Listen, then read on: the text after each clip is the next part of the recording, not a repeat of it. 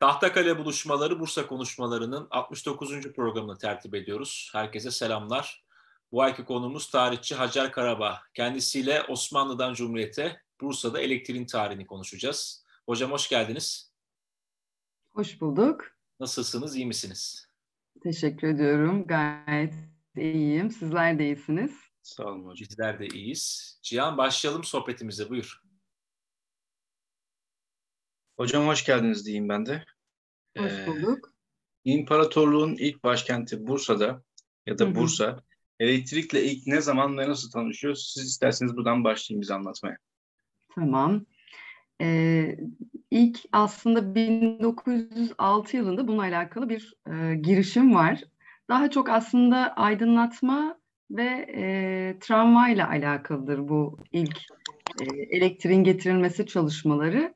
Fakat hani çok başarılı olmayacak, daha e, yerel bazda daha e, ku, fabrikaların kendi elektriklerini üretme çabalarından e, kalacak, e, sadece sınırlı düzeyde kalacak. E, ilk defa hani elektrik fabrikasının kurulması, daha e, geniş bir kitleye elektriğin üretilmesi ve dağıtılması aslında Cumhuriyet döneminde bin dokuz yüz yirmi dörtte başarılı olabilmiştir.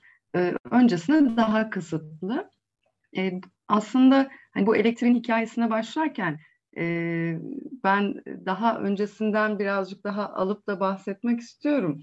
E, bu konuyla tabii alakalı da e, Bursa'da elektrik fabrikasının kurulmasıyla alakalı bir e, kitapta kaleme aldık. E, şimdi tarihin şöyle bir özelliği var. Tarihteki aslında olaylara bakarken daha geniş açıdan e, baktığımızda e, daha verimli neticeler elde edebiliyoruz. Elektriğin Bursa'ya gelişi aslında bir imtiyazlı yabancı şirket tarafından getiriliyor, biliyorsunuz. Bir Fransız şirketi e, ve o dönemde e, Bursa yerelinde gördüğümüz bu e, durum aslında Türkiye için, Türkiye genelinde karşılaştığımız bir manzaradır.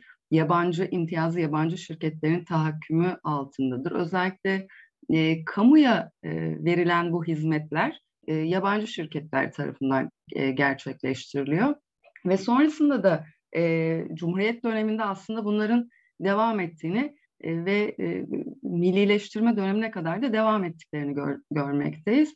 Tabii e, İmtiyazlı yabancı şirketlerden bahsederken, tabii ben bu kadar konuyu derinleştiriyorum ama bu kadar derinleştireyim mi onu da bilmiyorum. E, elektrikle alakalı çalışırken çünkü e, farklı bir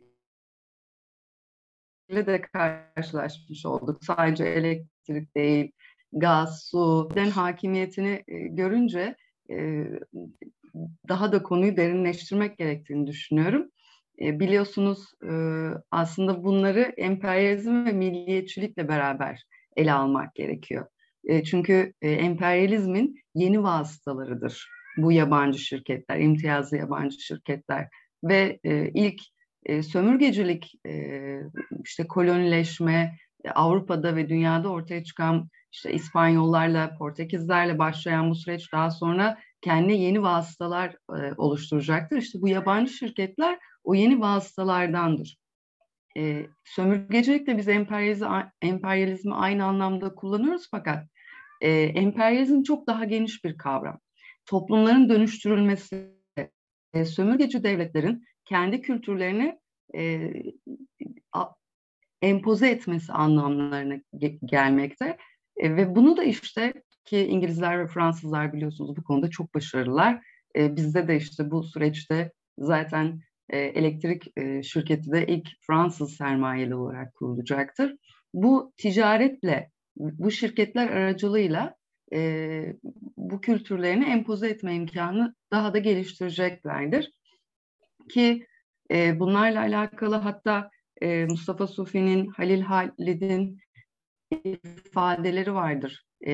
Ki aynı dönem, aynı zamanda aslında Osmanlı dönemi Maliye Nazırı da bin dokuz yüz on yedi bütçe görüşmelerinde şöyle bir ifadesi vardır. Der ki bu devletler bu e, şirketlerle sermayelerini, sadece sermayelerini getirmiyorlar aslında.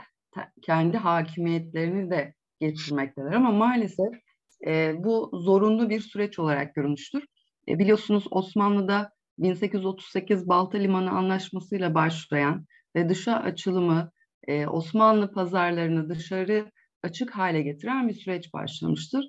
E, Şevket Pamuk özellikle bu yabancı sermaye ile ilgili e, dönemlendirme e, iki, iki döneme ayırır Osmanlı son dönemini. Bir e, bin sekiz yüz elli dört ile başlayan bir dönemdir. E, bin sekiz yüz seksen sekize seksen bire kadar gelen bir süreç. Bildiğiniz üzere e, ilk dış borçların alınmasıyla beraber akabinde e, devlet borçlarını ödeyemediğini açıklayacak ve sonrasında da maalesef e, maliyeye el konulacaktır. Ve ikinci dönem e, bu bin sekiz yüz seksen birden sonra başlayan dönem e, dolaysız, yani doğrudan yabancı sermayenin Osmanlı ülkesine girdiği dönemdir. Ve bu dönem işte daha da açık hale geldiğini görmekteyiz ki bu dolaysız yatırımlarla alakalı, doğrudan yabancı sermayenin Osmanlı ülkesine girmesiyle alakalı yine Şevket Pamuk şöyle bir e, tespitte bulunur. En yoğun olduğu dönem bin sekiz yüz seksen sekiz bin sekiz yüz doksan altıdır. Yani Osmanlı maliyesinin ele geçirilmesinden sonra e, çok daha yoğun bir şekilde ki e, bunu dönemle alakalı verdiği rakamları e, ifade etmek isterim. otuz milyon sterlinlik denk düşüyor hocam tarihler. Evet, bin, evet bin sekiz yüz seksen bir Muharrem Kararnamesiyle e, devlet zaten Duyun Umumiye Teşkilatı'nın evet, kurulmasıyla o maliyenin evet e, ele geçirilmesi söz konusu. İşte bu süreçten sonra yabancı sermayenin çok yoğun bir şekilde Osmanlı ülkesine girdiğini görüyoruz. Dediğim gibi otuz milyon sterlinlik bir yatırım gerçekleştirilmesi söz konusu Osmanlı ülkesindeki tüm bin dokuz yüz on dörde kadar alırsak, savaş dönemine kadar alırsak tüm yabancı sermayenin yüzde kırkı sadece bu dönemde, sekiz dokuz yıllık dönemde gerçekleşiyor. Tabii bu dönemin bir özelliği de demir yolları. İlk demir yollarıyla gelecekler. Bankacılık, sigortacılık, işte su, gaz, elektrik, bu tür hizmetlerin hepsi yabancı sermayeyle karşılanma yoluna gidecektir. Tabii e, bununla beraber Osmanlı'dan Cumhuriyet'e geçiş sürecine e, baktığımızda e, tabii Osmanlı sat politikasıyla yavaş yavaş e, bin dokuz yüz on dörtte biliyorsunuz savaşların şöyle bir özelliği de vardır. Kimi e, dönüşümleri zorunlu kılar e, veya kolaylaştırır. Birinci Dünya Harbi'nin başlamasıyla bildiğiniz üzere İttihat Terakki kapitülasyonları tek taraflı kaldırırken bu şirketlerle ilgili de bazı düzenlemeler getirmiştir. Yani bu şirketlerin Osmanlı kanunlarına uygun olarak kurulması şeklinde düzenlemeler getirecek ki daha önce bu şirketler aslında tüzel kişilikler olmasına rağmen e, gerçek kişiler gibi kapitülasyonlardan faydalanabilir hale gelmişlerdir. E, o, Cumhuriyet dönemine geçişte e, Lozan'la e, kapitülasyonlarla ilgili düzenlemeler yapılıyor. E, biliyorsunuz kaldırılıyor fakat yirmi dokuza kadar devlet e, bunlarla alakalı gümrük vergileriyle alakalı düzenleme yapamayacaktır ki Türkiye'nin elini kolunu bağlayan bir süreç olacak. E, bu dönemde tabii e, yabancı şirketler Türk ortaklarla yine e, o Türkiye'ye, Cumhuriyet Türkiye'sine de giriş yapacaklar. Tabii yabancı sermaye de ılımlı bakılmakta bu dönemde, liberal dönemde biliyorsunuz. Ki hatta Ali Fuat Cebesoy'un verdiği rakam der ki bin dokuz yüz yirmi dört yılı için der, seksen bir tane ecnebi şirketi söz konusudur Türkiye'de. Ve bunların sermayesi de iki yüz yirmi altı milyonluk bir sermayeden bahseder. Daha sonra devletçilik dönemi de E, bu yabancı şirketlerin işte millileştirildiğini görüyoruz ki Bursa'daki elektrik şirketi de e, bu dönemde millileştirilecektir bin dokuz yüz otuz dokuz yılında. E, millileştirilmede hem evet milli e, sebepler e, söz konusu ama bununla beraber bu kamu hizmetleri e, çok e, fiyatlandırmada yüksek e, fiyatlar söz konusu ve özellikle halkçılık temelli bakış açısından e, halkın e, daha e, uygun bir şekilde bu imkanlara ulaşabilmesi için sosyal devlet anlayışıyla da bu şirketlerin millileştirildiğini görmekteyiz. İşte e, böylesi bir süreçte e, elektrik fabrikası karşımıza çıkıyor. E, tabii nasıl bir süreç takip ediyor?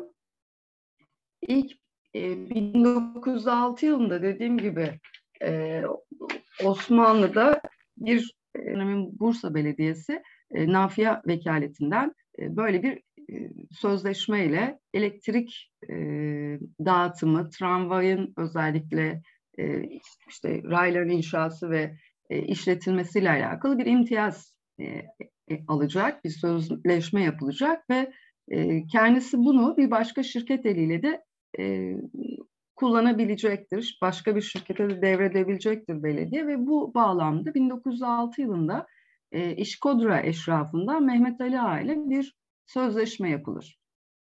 E, sözleşmenin içeriğine baktığımızda e, işte iki yıl içerisinde e, şirketin kurulup e, ve uygulamaya da geçirilmesi lazım. Fakat daha sonra bununla alakalı baktığımızda İşkodra eşrafından olan Mehmet Ali Ağa sözünü yerine getiremeyecek ve sonrasında hikayesine dönecektir. Zaten tramvay bildiğimiz üzere e, yıllar sonra ancak e, sembolik bir şekilde gelecektir. E, daha sonra bin dokuz yüz onda e, Kostav bir daha bir sözleşme yapılıyor. Bu sözleşmede de İzmirli Yovaniç'le bir sözleşme yapılır. Fakat o da o dönemde feshedilecektir. Çünkü çeşitli işte şeyler karıştırıldığı, ihalenin düzgün yapılmadığı şeklinde ifadelerle bu da feshedilecek. Bir daha tekrar bir ihale açılacak. Hatta herkese açık yapılacak. Fransızca olarak da yapılacaktır. O dönemde de e, Fransız şirketi, Omnion şirketi, e, onun delegesi Kostavva feshedilecek. Bu sefer de milli e, menfaatlere uygun olmadığı gerekçesiyle feshedilmiştir. Akabinde bin dokuz yüz on dörtte, aslında on üçte başlar, on dörtte de e, bu sefer de Orpidi e, Mavromatis Efendi, kendisi Galata'da ikamet etmekte. Onunla yapılacak fakat bu sefer de savaş koşulları dolayısıyla e, bir türlü uygulamaya geçirilemeyecek. Daha sonra e, uygulamaya geçirilemediği gerekçesiyle Nafiye Vekaleti bunu da feshetti. Omnion şirketi e, temsilcisi Kostavlo Deli yapıldı. Tabii bu arada e, şehrin ihtiyaçları artıyor. e, bu bağlamda şehrin ihtiyaçları bununla e, yapılması kararlaştırılacak. E, elektrik dağıtımının en azından aydınlatma amacıyla kullanılacak. Daha sonra bu da yetersiz kalınca hatta bugünkü valilik e, civarına, heykelde valilik civarında bir e, lokomobil daha kur, kurulacak. Çünkü e, şehrin o dönemdeki en uç noktaları olan e, Emir Sultan'a ve Çekirge'ye elektrik hatta ulaşamamaktadır. Ve bu şekilde Osmanlı sürecinin ilk e, şeylerinden e, görmekteyiz. Dediğim gibi e, elektrik fabrikasının ilk kurulması bin dokuz yüz yine Omnion şirketiyle, Kostav Lode ile yapılan sözleşme ile. Fransızların Bursa'yı tercih neden hocam peki? E, bu dönemde hani e, aslında İstanbul merkezliler zaten. Hani pek çok yerde bu bunların e, faaliyetleri var. Hani özellikle e, Fransa'nın Bursa'yı tercih etmesiyle alakalı hani bir şeye rastlamadım ama muhtemelen ihaleye çıkılmış olması dolayısıyla tabii kendi pazarlarına yakın o, olan yerleri de tercih ediyorlar. Yani o dönemde Anadolu'ya baktığımızda İngilizlerin, Fransızların, Almanların kendi nüfus bölgeleri vardır. Hani demir yolları, hatlarıyla beraber nüfus bölgeleri vardır. E, hani bununla da alakalı. Tabii Fransızların daha öncesinde de aslında şöyle de söylemek lazım. Bursa'ya baktığımızda e, zaten e, Fransız nüfusunun da bölgede yaşadığını görmekteyiz.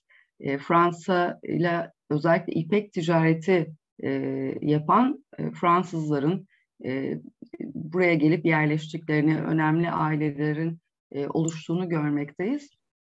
e, Fransa'nın Lyon kentine ham ipek gönderilmekte. E, özellikle e, on dokuzuncu yüzyılın sonu, yirminci yüzyılın e, başlarında da bunu gördüğümüz için e, Fransız konsolosluğu bulunmakta aynı zamanda.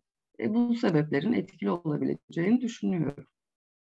Peki hocam, biz şimdi şehrin muhtelif yerlerinde e, trofolar görüyoruz. Hı hı. Bunların hikayeleri nelerdir? Onlarla ilgili bir şey söyleyebilir misiniz bize? E, işte bu bin dokuz yüz yirmi dörtte yapılan sözleşmeyle bu trofolar kuleli, e, ilk örnekleri kuleli trofolardır. Hatta ekranda onları isterseniz paylaşayım, e, fotoğraflarını. Paylaşabilir miyiz? Paylaşıyor galiba. Evet, şu an görebiliyoruz.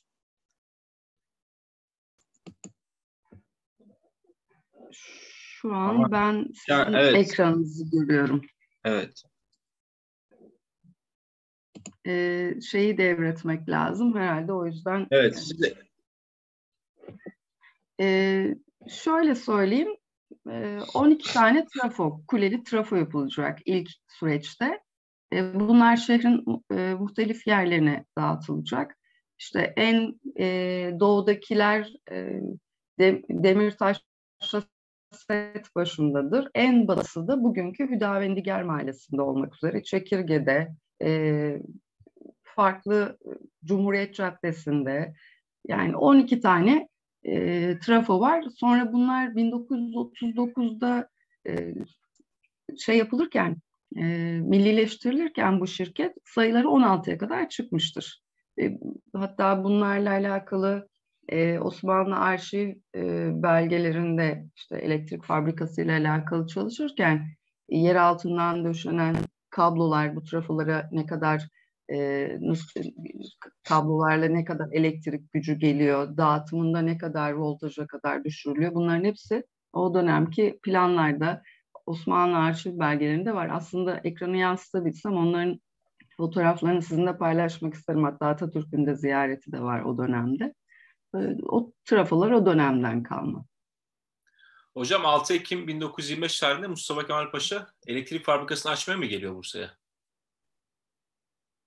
Yok, zaten açılmıştır, ziyaret amaçlı geliyor. Ee, Bursa ziyaretlerinden bir tanesidir. Biliyorsunuz Yılmaz Akkılıç bunlara e, değinmiştir. O esnada e, faaliyet aslında geçmiştir ama e, ziyaret amaçlı gelecek. Hatta e, şeyin e, fabrikanın girişindeki fotoğrafta e, bir tak oluşturulur. E, Bursa Certenvir Kuvve-i geldiniz e, Gazi Paşa e, şeklinde süslenmiş bir girişi de vardır. E, ilk defa o zaman gelecek, e, şeylerde de bulunacak. Fabrika e, nereye düşüyor? Fabrika nereye denk düşüyor hocam fabrika bugün? Fabrika bugün tam da aslında Limak e, elektrik şirketinin olduğu noktaya denk geliyor. Yani Stadyum Caddesi'nden E, Merinos'a doğru Altıparmak'tan inerken o Stadyum Caddesi'nde köşede sağda kalıyor. Zaten o dönemde e, tabii bugün sadece küçük bir bölümde o e, şirketin yerini görüyoruz. Orada bir fabrika, bir santral ve bir depo bulunmakta. Bunların tabii hepsi genel itibariyle e, tramvay hattı için mi e, dizayn edilmiş şeyler? Yani evlere ve iş yerlerine dağıtım oluyor mu bu trafolardan? E, tabii ki. Şöyle söyleyeyim. E, şimdi elektrik öncesi sürece baktığımızda e, fenerlerle ve gaz lambalarıyla e, aydınlatma işi yapılıyor. O dönemki tabiriyle tenvir. E, şehirlerin aydınlatılması önemli. Hem asayiş açısından önemli, hem insanların hayatlarının gece de devam etmesi açısından önemli. Daha sonra elektrik, ilk elektrikle beraber şehir merkezine aydınlatma sağlanıyor e, ve sanayi. Bugünkü işte o Altıparmak dediğimiz kısım, e, bu elektrik fabrikasında olduğu yer aslında o dönemde, bahsettiğimiz dönemde sanayi bölgesidir. O dönemde pek çok fabrika var. Bu fabrikalara da elektrik üretimi e, sağlanması içindir. Mesela İpek İş keza e, elektrik fabrikasından elektrik e, gücünü almaktadır, kullanabilmektedir. Yani evlere, iş yerlerine özellikle sanayiye elektrik e, sağlanması amacıyla özellikle tercih edilmiş. Dediğim gibi de zaten o dönemde o bölge sanayi bölgesidir. Diğer şehirlerle karşılaştığımız zaman Bursa'nın elektriğin gelmesi e, geç, erken, nasıl durumda? Şimdi şöyle, o dönemde e, ilk Türkiye'deki ilk e, santral bin dokuz yüz ikide Tarsus'ta kuruluyor ama çok e, güçlü bir etkisi yoktur. E, ilk geniş kitlelere elektriğin verildiği yer İstanbul'dur. E, bin dokuz yüz on üçte Silahtara e, santralinin kuruluşuyla beraber tabii İzmir, e, Adana, e, buralara da yine elektrik veriliyor. Bursa, hani şöyle söyleyebiliriz, çok aslında bu konuda girişim var ama maalesef başarılı olmuyor. E, o dönemin önde gelen şehirlerindendir. Aslında daha erken de getirilebilir ama geç kalınmış da değildir. Dediğim gibi savaş koşulları dolayısıyla da, ha şunu da söyleyeyim, e, biraz önce de söylediğim gibi e, kitlelere hitap eden bir elektrik üretimi söz konusu değil ama sanayide o dönemki tabiriyle otoprodüktör e, e, tesisler kurulmakta. Yani fabrikalar kendi elektriklerini kendileri üretmeye çalışıyorlar. Bu türden daha küçük bazda, mikro ölçekte elektrik üretimi söz konusu ama dediğim gibi geniş kitlelere hitap edilmesi için ancak bin dokuz yüz yirmi dört beklenilmiştir. Hocam bin dokuz yüz yirmi dörde gelmezden evvel e, ahalinin tepkisi nasıl elektrikli yaşama Bursa'da? Var mı elimizde malumat bununla alakalı? Şöyle, e, tabii ki e, özellikle aydınlatma amaçlı olduğu için çok yaygın değil. E, fiyatlandırmalar da yüksektir. Sonraki dönemde de yüksektir. Zaten herkesin ulaşabileceği durumda da değil ama e, aydınlatmada kullanıldığında e, o fenerler döneminde daha çok var. E, mesela gazetelerde karşılaşıyoruz. E, çünkü sonrasında elektrikle beraber hızla yayılacak. Mesela hani, elektrikle alakalı şöyle bir haber var. E, ilk başlarda düşük voltajda veriliyor. Tabii bu fiyatlara da yansıdığı için kimi makinelerin yanmasına sebep oluyor sanayide veya insanlar yeterince faydalanamıyorlar. Bu şekilde şikayetler var. Kimi şehrin kimi yerlerine henüz daha götürülmediği için karanlıkta kaldığından dolayı şikayetler var. Yani yeterli düzeyde değil ama mümkün olduğunca hızlandırılmaya çalışıldığını görüyoruz. Elektrik aynı zamanda modern hayat demek bir bakıma. Bursa'da nasıl oluyor? Mesela sinema işleri falan elektrikle alakalı ya, o yüzden soruyorum. Şöyle söyleyeyim, yani bin dokuz yüz otuz üçte Hasan Halet, kendisi elektrik mühendisi, çok güzel tespitleri var. Elektriğin aslında Türkiye'ye gelmesiyle ilgili güzel tespitleri var. Oradan yola çıkarak söyleyeyim. Elektrikle alakalı diyor ki, elektriğin gelmesiyle, kullanılmasının artmasıyla beraber hem asayiş sağlandı, asayiş daha çok arttı. Bununla beraber işte akşamları insanlar sosyalleşmelerini devam ettirdiler. Okumayı akşamları da devam ettirdiler. Bir de mesela radyonun kullanımının artmasının da altını çizer. Neden önemlidir radyo? Aslında E, o milli birlik ve beraberliğin sağlanması hususunda da önemlidir. Yeni bir rejimin, e, gazinin sesinin ülkenin her yerine mümkün olduğunca elektriğin ulaşabildiği her yere ulaşması açısından da önemlidir. E, ve mesela yine e, Hasan Halet'in altını çizdiği noktalardan bir tanesi sinemalardır. Çünkü sinemalar hem sosyalleşme hem de e, yönünü batıya dönmüş bir Türkiye'den bahsediyoruz. O batılılaşma sürecinde de e, doğrudan bir örnek teşkil etmesi açısından e, özellikle önemlidir. Bursa'da da biz aynı şeyleri görmekteyiz. Sinema e, konusunda Şark Sineması, e, işte sonrasında bin dokuz yüz otuz ikide açılacak e, Türk Tiyatro Cemiyeti tarafından açılacak Tayyare Sineması. Burada e, sinemaların gösterilmesi, tiyatroların düzenlenmesi daha da artacaktır. E, tabii ki konserler.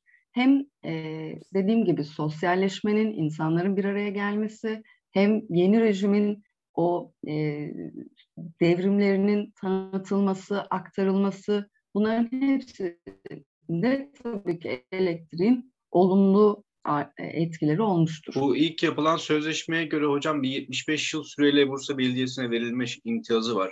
Bu hı hı. tabii ondan sonra gerçi iptal ediliyor sürekli ve yeni sözleşmeler yapılıyor ama o kural geçerli oluyor mu yoksa sonra o sözleşme kalkınca geçiyor mu?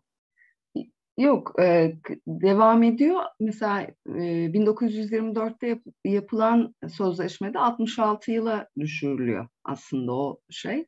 E, fakat e, dediğimiz gibi hani sözleşmenin içerisinde e, isterse devredilebilir veya şartlar uygun olmazsa değiştirilebilir şeklinde ifadeler de var. Bir de şöyle bir şey var. Tabii ilk Fransız şirketi satın alıyor ama e, bin dokuz yüz otuz ikide İtalyan şirketi Marelli şirketine e, bırakılıyor. Bir de bu dönemde e, yirmi dokuzdan sonra aslında ekonomik krizden sonra da biliyorsunuz e, tüm dünyada özellikle Avrupa'da e, kendi içine kapalı e, ekonomik yapıların ortaya çıktığını görüyoruz. Bu süreçte de Ee, aslında harcamaların artması dolayısıyla da bu şirketlerin satılması e, birazcık daha e, millileştirme sürecine katkı da sağlamıştır. O yüzden hani sonraki dönemde e, sorun olmayacaktır ama yirmi dörtte yapılan sözleşmede altmış altı yıl olarak belirtilir. bin dokuz yüz yirmi dörtte hem bin dokuz yüz sen söyle, ben başka bir şey söyleyecektim yirmi dörtle alakalı. Ben de gene yirmi dörtten girecektim de yirmi dört ve sonrasıyla alakalı eee şehre böyle hani Bursa'nın elektriği var diyebileceğimiz kıvama hangi tarihlerde geliyor aslında? Tamamen aydınlatma anlamında. Çok daha geç dönemler tabii ki. Yani evet. Onları e, şehir merkezi çok pardon. Hatta ben size rakamlarla belirteyim. E, aboneleriyle alakalı. Mesela bin dokuz yüz yirmi altıda e, dokuz yüz on iki tane abonesi vardır elektrik şirketinin. Ee, bin dokuz yüz yirmi yedide iki bin iki yüz doksan sekize çıkmıştır. Bu inanılmaz hani bir artıştır. bin dokuz yüz otuzda beş bin kırk sekiz, otuz birde de beş bin altı yüz yetmiş sekiz. Yani tabii ki yine de çok sınırlıdır bu. Ee, sanayide de keza e, gittikçe yıl yıl bazında şimdi rakamlarla boğmak istemem sizi. Ee, sanayide de e, büyük bir artış var. Zaten bu dönem E, pek çok fabrikanın kurulması dolayısıyla da artışlar söz konusu ama e, daha geç dönemlerde e, tamamen e, elektriklenmesi e, ve tabii ki şeyden sonra daha hızlanıyor. E, millileştirilmesi sonrası daha hızlanıyor çünkü e, millileştirildikten sonra e, Merinos'la bir anlaşma yapılıyor. E, Merinos fabrikasıyla biliyorsunuz Merinos'un da kendi e, o dönemde elektriğini üretebiliyor. Özellikle de kömürle çalışan makineleri söz konusu. Bu ilk bahsettiğimiz e, elektrik şirketi dizel motorlar kullanıyor. Bu da ne demek? E, dizel motorlar dışarıdan e, alındığı için, ithal edildiği için e, bu yüzden daha pahalıya mal oluyor. Hatta insanların en çok şikayet ettiği mevzulardan bir tanesi bu. O dönemin gazetelerinde, Cumhuriyet gazetesinde görüyoruz. E, fiyatlandırma yüksek. Artı e, mesela e, her ayın yirmisinde eğer kesilmesi gerekiyorsa fatura mesela beş gün on gün önceden beş gün önceden gelip e, faturalar kesiliyor. Buna neden yapıyorlar? Her sayaç okumada sayaç bakımı, tamiri ve kirası alınıyor.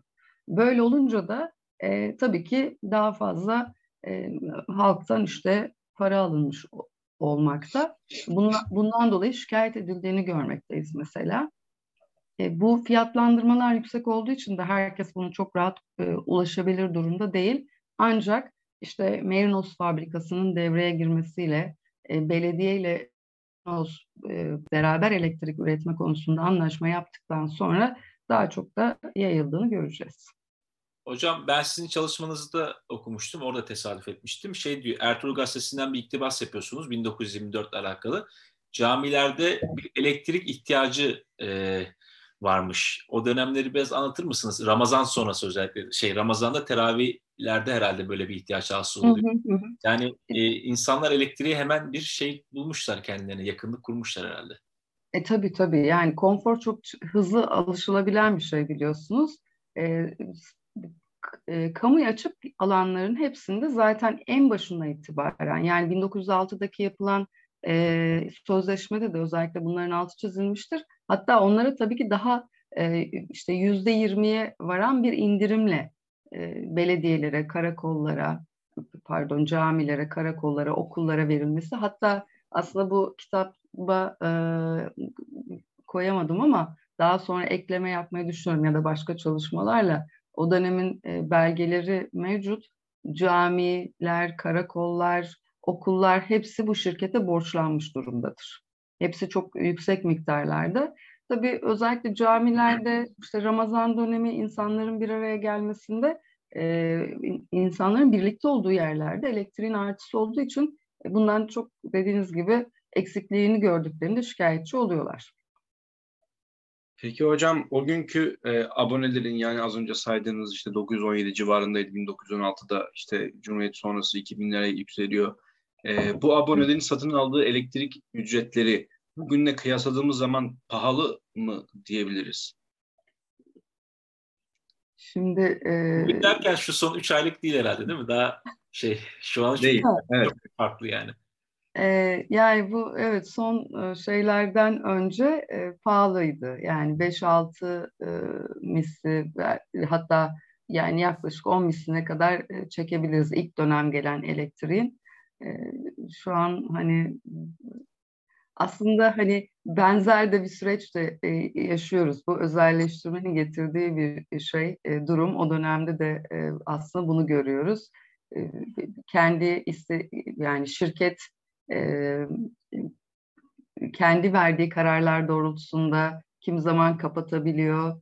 E, mesela elektrik kesintileri çok fazla oluyor. Hatta işte biraz önce söylediğim gibi voltajı düşürüyorlar. Bu da makinelere zarar veriyor. İnsanlar İşte yine bir Cumhuriyet gazetesinde şey diyor, e, sokaklardaki e, lambalara baktığımızda kıpkızıl mum ışığı gibi e, görünüyor. E, voltajlar düşük olduğu için. Tabii bu tür şeyler yaşanabiliyor. Bir de fiyatlandırma. Hatta e, bununla alakalı çok şikayet oluyor. Nafia vekaletiyle görüşmeler yaparlar. bin dokuz yüz otuzların başı e, düşürülmesi gerektiğini söyler. Fakat şirket kendisi e, nafia vekaletin bu kararına karşılık tam tersi e, şeye gidecektir.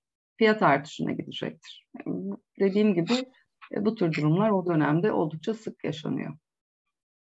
Uludağ peki ne zaman aydınlanıyor hocam? Var mı bilgimiz? Tarihiyle alakalı?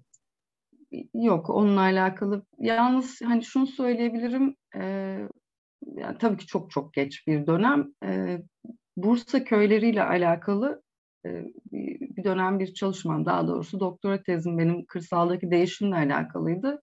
E, sadece tez için altmış küsur, hani toplamda yüz kadar köy gezdim.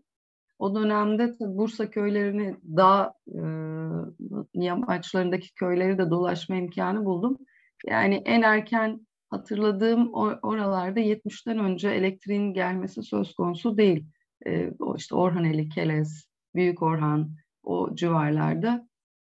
yetmişten önce hatırlamıyorum elektrik. İlçelerde hemen hemen aynı tarihe mi denk gelir? İlçeler artık elektriğin dağılmaya başlaması. Tabii, evet yani tabii bu anlamda e, Mudanya, Gemlik ve İnegöl aslında çok e, yani çok daha önce çok demeyeyim de e, daha öncedir. bin dokuz yüz otuz üç yılında e, Mudanya'nın, Gemlik'in ve İnegöl'ün bu konuda e, elektrik sistemlerinin hazır olduğu, Ee, Yenişehir e, ve Karacabey, Kemalpaşa'nın ise onların da çalışmaların sürdüğü ifade ediliyor. bin dokuz yüz otuz üçte tabii Mudanya, Gemlik ve neden İnegöl? Burada da sanayi var. Ee, işte yağhanelerin olması, atölyelerin olması bu yüzden elektriği bu bölgeye daha önce gelmesini sağlamıştır. Eyvallah. Diğer daha hocam e, bin dokuz yüz altı bin dokuz yüz otuz dokuz arası elektriği anlattınız bize Bursa'daki. Göstermek istediğiniz başka fotoğraflar var mı? Var. Ee, eğer uygun olursa onları da göstermek isterim. Lütfen. Ee, bir dakika.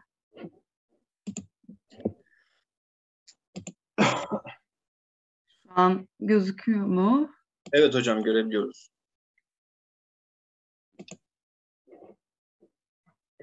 Evet. Şimdi aslında biraz önceki anlattıklarımla beraber de e, değerlendirmek istiyorum. E, mesela Cumhuriyet'in ilk yılları Atatürk Caddesi'ni e, görüyoruz. e, elektrik e, direkleri de gözükmekte e, burada e, Atatürk Caddesi'nde. Bu arada tabii bahsetmişken e, Raif Kaplanoğlu'na da buradan teşekkürlerimi ileteyim. E, bu e, çalışmada onun da çok katkısı var, sağ olsun, arşivini açtı. E, mesela biraz önce efendim? Saygıyla ve sevgiyle anıyoruz kendisini. Evet, evet kendisini.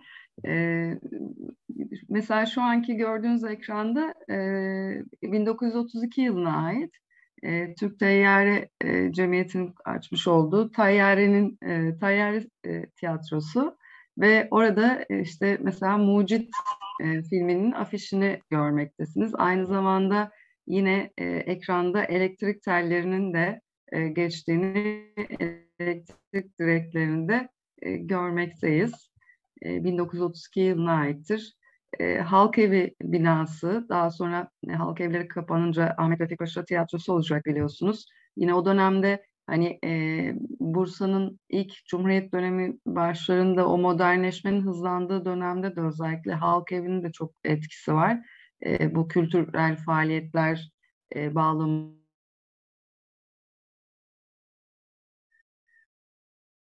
E, tiyatro faaliyetleri bağlamında e, Atatürk dönemlerde yine şehrin elektrikle beraber modernleşme sürecinde ele aldığım e, yine bir Atatürk Caddesi'nde Cumhuriyet Bayramı elektrik direklerini görmektesiniz.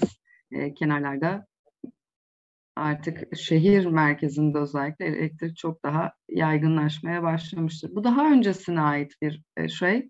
E, fenerlerle aydınlanıyordu daha öncesinde demiştik. Gaz lambaları ve fenerler kullanılıyor. bin dokuz yüz altı yılı fenerlerle alakalı da şunu da söyleyeyim. İlk e, mesela Faruk Üsküdar'ı, Kazım Baykal'ın anıları içerisinde e, Bursa'nın o dönemdeki aydınlanmasıyla alakalı e, anılarından da bahsederler. Bu e, fenerlerin yakılması belediyenin görevidir. Daha önce mülazimler tarafından gerçekleştiriliyor. Daha sonra belediye tarafından bir görevli e, sabahları e, gidip kapatıyor ve zaten içerisine koydukları gaz sabaha kadar yanıp e, yanacak kadardır. Sabahları gidip bunları kapatıp e, camlarını temizliyor, lambalarını temizliyor.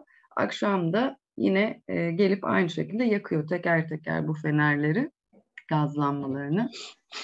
Mesela Bursa Set başında yine fenerleri görüyoruz, şu e, aydınlatma amaçlı evlerin e, yanlarında.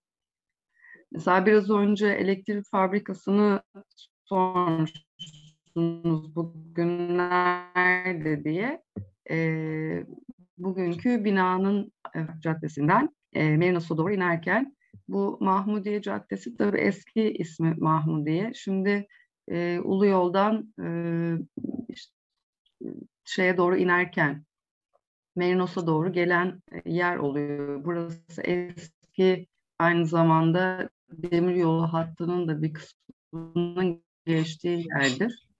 Mesela o dönem yine arşiv belgelerinden çıkan e, şeylerden bir tanesi yüksek gerilim hatlarını için kullanılan kabloları gösteriyor. Bunlar tüm hepsi ayrıntılı olarak arşivde.